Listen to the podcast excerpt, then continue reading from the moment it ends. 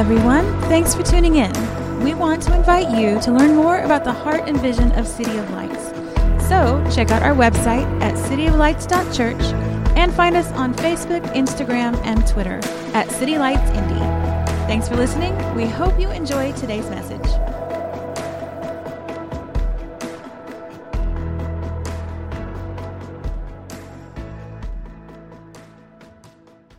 Good morning, everybody. I'm Kelly. I'm Pastor John's wife. Welcome. Hello. Welcome to those of you joining us for the first time. Um, as Trish said, John and a couple others from our congregation joined one of our Every Nation mission teams this week in Baja, Mexico. So, John sends his greetings from south of the border. Um, and I'm excited. They'll be back next week, so I'm excited to hear that full report. I know I have talked to him briefly here and there. He did say they've already had over 100 people give their life to Jesus this week. So, yes, that's very exciting. And I'm sure he will give us a full report when he gets back next week. So, we're going to do things a little differently this morning. Um, we have been reading through the book of Philippians this summer as a church family, and so we're going to continue with that text. I'm going to read the portion of scripture that we're on and share a couple thoughts. But then, as Judah alluded to at the beginning, we're going to have the worship team come back up and close us with some extended worship time. So, I, for one, am excited about that. Um, we love having the Grace team with us here today. We're thankful for them. So, good job, guys. Um, so that's a little bit what we're going to do. So if everybody will pull out their Bible or their preferred device, and we're going to be reading in the book of Philippians, Philippians 3. Philippians is in the New Testament, the latter third of your Bible there. If you're looking for it, if you don't have a Bible this morning, you can follow along on the screen. Um, and just while I give everybody a second to get there, wanted to give a little background information on the book that we're going through for those of you who may be joining us for the first time. So, Philippians is a letter written by the Apostle Paul to the church at Philippi and he wrote the letter while he was imprisoned in Rome. So he's writing this from um, being under arrest. He's writing it to a church that he actually helped start on one of his earlier missionary journeys. So it's people who are very close and dear to his heart. He cannot visit them personally, but he's sending this letter. Um, and you can read that whole story about how that church started in Acts, which it's a great story to read. And uh, Philippi was actually one of the first places that the gospel was preached in Europe. So that's a fun fact. Um, it's in the Macedonia region, kind of north along the Mediterranean there, and uh, Philippi is in what would be modern day Greece. So just a little bit, so you can picture in your mind, Paul's writing from Rome. He's writing to this church that would be in that modern day Greece area. Um, and John took us up through the end of chapter 2 last week, so we're going to be beginning in chapter 3. I'm going to be reading verses 1 through 11, if you want to follow along with me. So finally, my brothers and sisters, rejoice in the Lord. To write the same things to you is no trouble to me, and it is safe for you. Look out for the dogs. Look out for the evildoers. Look out for those who mutilate the flesh. For we are the circumcision who worship by the Spirit of God and glory in Christ Jesus and put no confidence in the flesh. Though I myself have reason for confidence in the flesh, also, if anyone else thinks he has reason for confidence in the flesh, I have more. I love Paul's sarcasm here. I was circumcised on the eighth day of the people of Israel, of the tribe of Benjamin, a Hebrew of Hebrews, as to the law of Pharisee, as to zeal, a persecutor of the church, and as to righteousness under the law, I'm blameless. But, Paul says, so he's listing his accolades there. But he says, whatever gain I had, I counted as loss for the sake of Christ. Indeed, I count everything as loss because of the surpassing worth of knowing Christ Jesus, my Lord. For his sake, I have suffered the loss of all things and count them as rubbish in order that I may gain Christ and be found in him, not having a righteousness of my own that comes by the law, but that which comes through faith in Christ, the righteousness of God that depends on faith that I may know him and the power of his resurrection, that I may share in his sufferings, becoming like him in his death, that by any means possible I may attain the resurrection of the dead. Let's pray. Heavenly Father, I thank you so much for your word this morning and the truth, Lord. We believe your word. We believe it is the truth of God for our lives, Lord God. And so we want to anchor ourselves in it. So, Father, I just pray that you would help me uh, to speak clearly this morning. Holy Spirit, that you would speak to us as a body. And Lord, that you would also speak to each individual person. Father, you know what each person carried in this morning, what they're going through. Holy Spirit, I pray you would meet them where they are with your word and your encouragement this morning. In Jesus' name. Amen. All right, so just briefly want to share a couple thoughts about this passage. Um, I want to draw your attention before we jump into kind of the meat of what Paul's saying here to this first little verse, verse one, that says, Brothers and sisters, rejoice in the Lord. Um, that word joy or rejoicing is actually found in this little book, this little letter of Philippians, almost 20 times. So, joy is definitely a theme in the book of Philippians. And what I love about this is that, as I mentioned earlier, Paul's writing this from a place of imprisonment. And for those of you who know the story, he's writing to a church that was birthed out of a prison cell. So, he. Um, in Acts, when this church is started in Philippi, Paul is actually arrested for preaching the gospel there, and he and his co worker Silas are thrown into prison in Philippi. And it says, Scripture says that in the midnight hour in their prison cell, they began doing exactly this, rejoicing in the Lord. So they began singing praises to God, and an earthquake came as a result of it, shook the foundation of the prison, the doors flew open, every prisoner's chains were broken. And long story short, the jailer and his entire family were saved and baptized that night as a result of Paul and Silas rejoicing in the Lord in the midst of their pain and misfortune.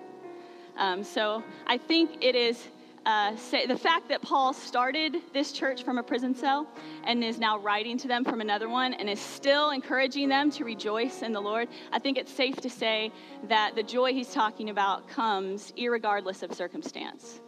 So I just want to encourage you guys this morning, that short little verse, to be encouraged that there is a joy you can find in Jesus that comes regardless of your circumstance.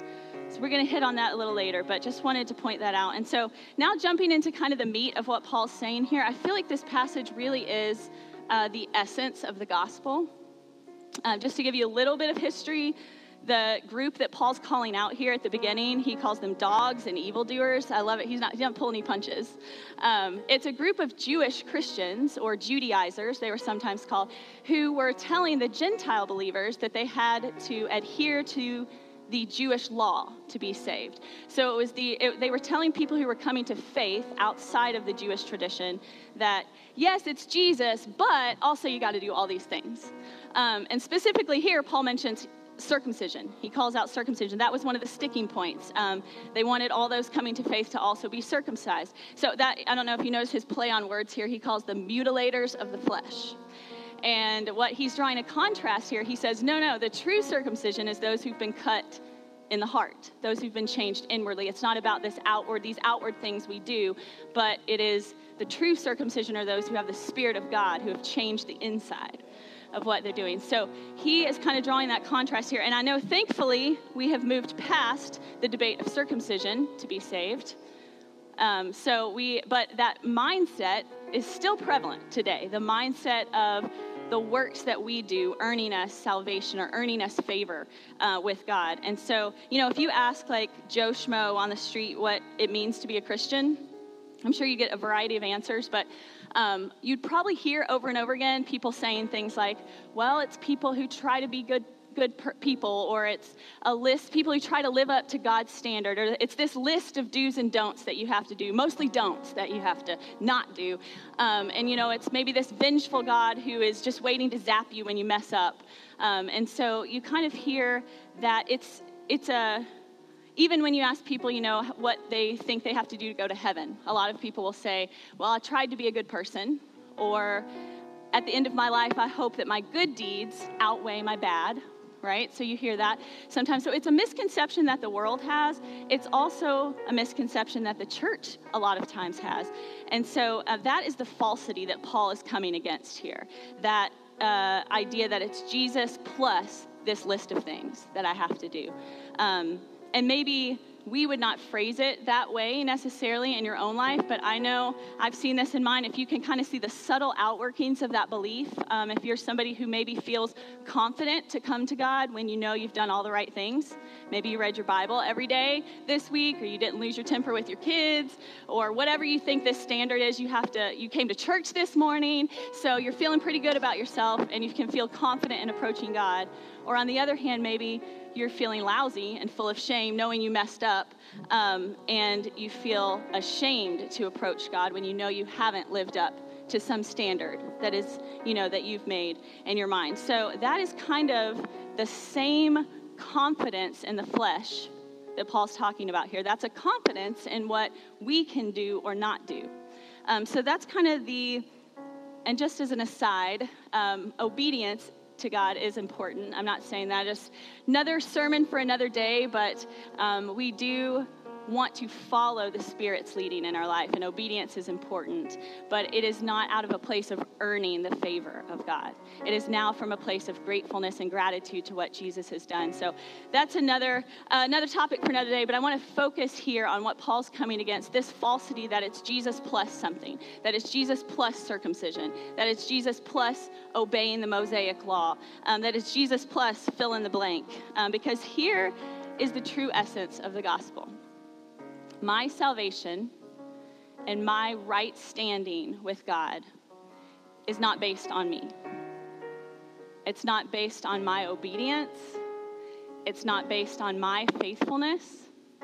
It is based on the faithfulness of Jesus. It is based on his obedience. It is based on his righteousness. And that is good news for everyone. That is good news for the perfectionist, the rule follower. How many rule followers do I have? That's me. Thank you, Trish. Yes, who tries to be good and do everything right. That is good news for us. That is good news that we can lay down that striving. And that is good news for the prodigal. The prodigal who knows they've messed up, who knows they don't measure up, who knows they're far from God, right? So, um, when we come to the cross, we're all on level playing ground at the foot of the cross, and we're all in desperate need of Jesus. So Paul goes on here um, to, you know, like he's using this sarcasm, this tongue in cheek to list kind of all his own accolades. You know, he says, if anybody has reason to have confidence in the flesh, I do.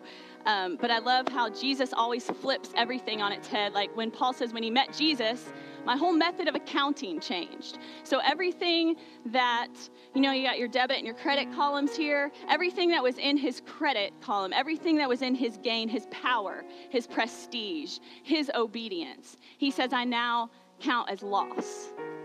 And he says, everything, the crucified Messiah, who to the world looked foolish and looked like a loss, he says, now is my greatest gain. So all my self righteousness, all of our self righteousness, we can count as rubbish. We count as loss compared to the greatness, he says, of knowing Jesus. And the righteousness of Jesus is now our greatest gain. Um, and so I just want to encourage us today. Like I said, that is good news for all of us. No matter where we're coming from, we can lay down our striving. We can lay down our self preservation, our self saving uh, techniques that we use, our self righteousness um, our trust in our own obedience. And likewise, we can lay down all of our failure and all of our weakness and all of our shame. We can lay it all down at the foot of Jesus this morning, and we can together take up the righteousness of God that is in Christ Jesus. I want to close before the worship team comes back up here by reading some words to an old hymn. Um, this is written by Isaac Watts like the turn of the 18th century and he penned he's a one of the great hymn writers in church history he penned the lyrics to joy to the world so i thought most of you may be familiar with that christmas song and so this has been one of my favorite hymns forever but when i read this passage of scripture it's just it's so beautifully encapsulates what Paul is saying here. And so I wanted to read it kind of as a prayer or a declaration over us. Um, I'm a poet at heart, so if it can be said in verse, then so be it so be it. So I am going to read this, the words to this hymn over you guys, and then I will pray and we'll have the worship team come back up. Um, this is called I Boast No More. No more, my God, I boast no more of all the duties I have done. I quit the hopes I held before to trust the merits of thy Son. Now for the loss, I bear his name. What was my gain, I count my loss. My former pride, I call my shame, and nail my glory to his cross. Yes, and I must, I will esteem all things but loss for Jesus' sake. May my soul be found in him and of his righteousness partake. The best obedience of my hands, the best I could do, dares not appear before his throne. But faith can answer thy demands by pleading what my Lord has done. No more, my God no more, my God. I boast no more. See, the beautiful thing is that Jesus did all the work for us. And for those of you who trust God for salvation, He takes that lifelong record of obedience of Jesus and He imputes that on you so that you stand before Him as righteous and not guilty and holy and blameless before Him. And you are starting from a place of victory if you are in Jesus this morning. Um, and so, for those of you who maybe have not made that decision, today is a great day to do it, to lay down your own self sufficiency and to take up the all sufficient one, the righteousness of Jesus. So um, the worship team can start to make their way back up here. I just want to give us a couple focuses moving into our worship time just want us to take like one of two focuses in. One being maybe, um, like this hymn says, a chance to lay down our own self sufficiency and to boast in the goodness of God, to boast in what He's done, to boast in His love. So maybe that's an attitude you can carry into worship today, boasting in the greatness of God. Um, and on the other hand, maybe that first, very first verse stuck out to you when Paul is exhorting them from a prison cell to rejoice in the Lord. Um, maybe you came in here this morning in the midst of a painful circumstance or what maybe feels like a prison around you. And so I just want to exhort you, like Paul did, to lift your eyes off of that circumstance and to rejoice in the Lord this morning to rejoice even before you've seen your answer or before you've had your breakthrough or before you have seen your healing. Rejoice like Paul did in the midst of that prison cell. Rejoice in the Lord this morning. And that is an attitude you can take into worship. Watch the Spirit of God shake the foundation. Whether He changes your circumstance or changes your perspective, He always shows up. And it's worth it to rejoice in the midst of whatever you're going through. Um, so let me pray for us. Heavenly Father, thank you for the truth of your word. Lord, thank you for the truth of your word that sets us free from our own striving, that sets us free from our own self righteousness, our own self preservation. God, we make lousy saviors.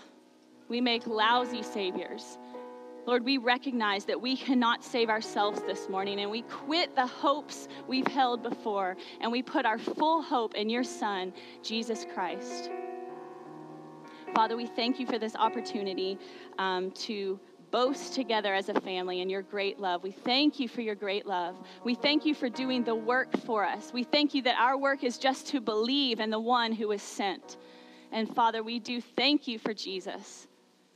Jesus, we thank you for paying the ultimate sacrifice for us. And we just boast together as a family today in your great love for us. In Jesus' name, be glorified in our praises. Amen.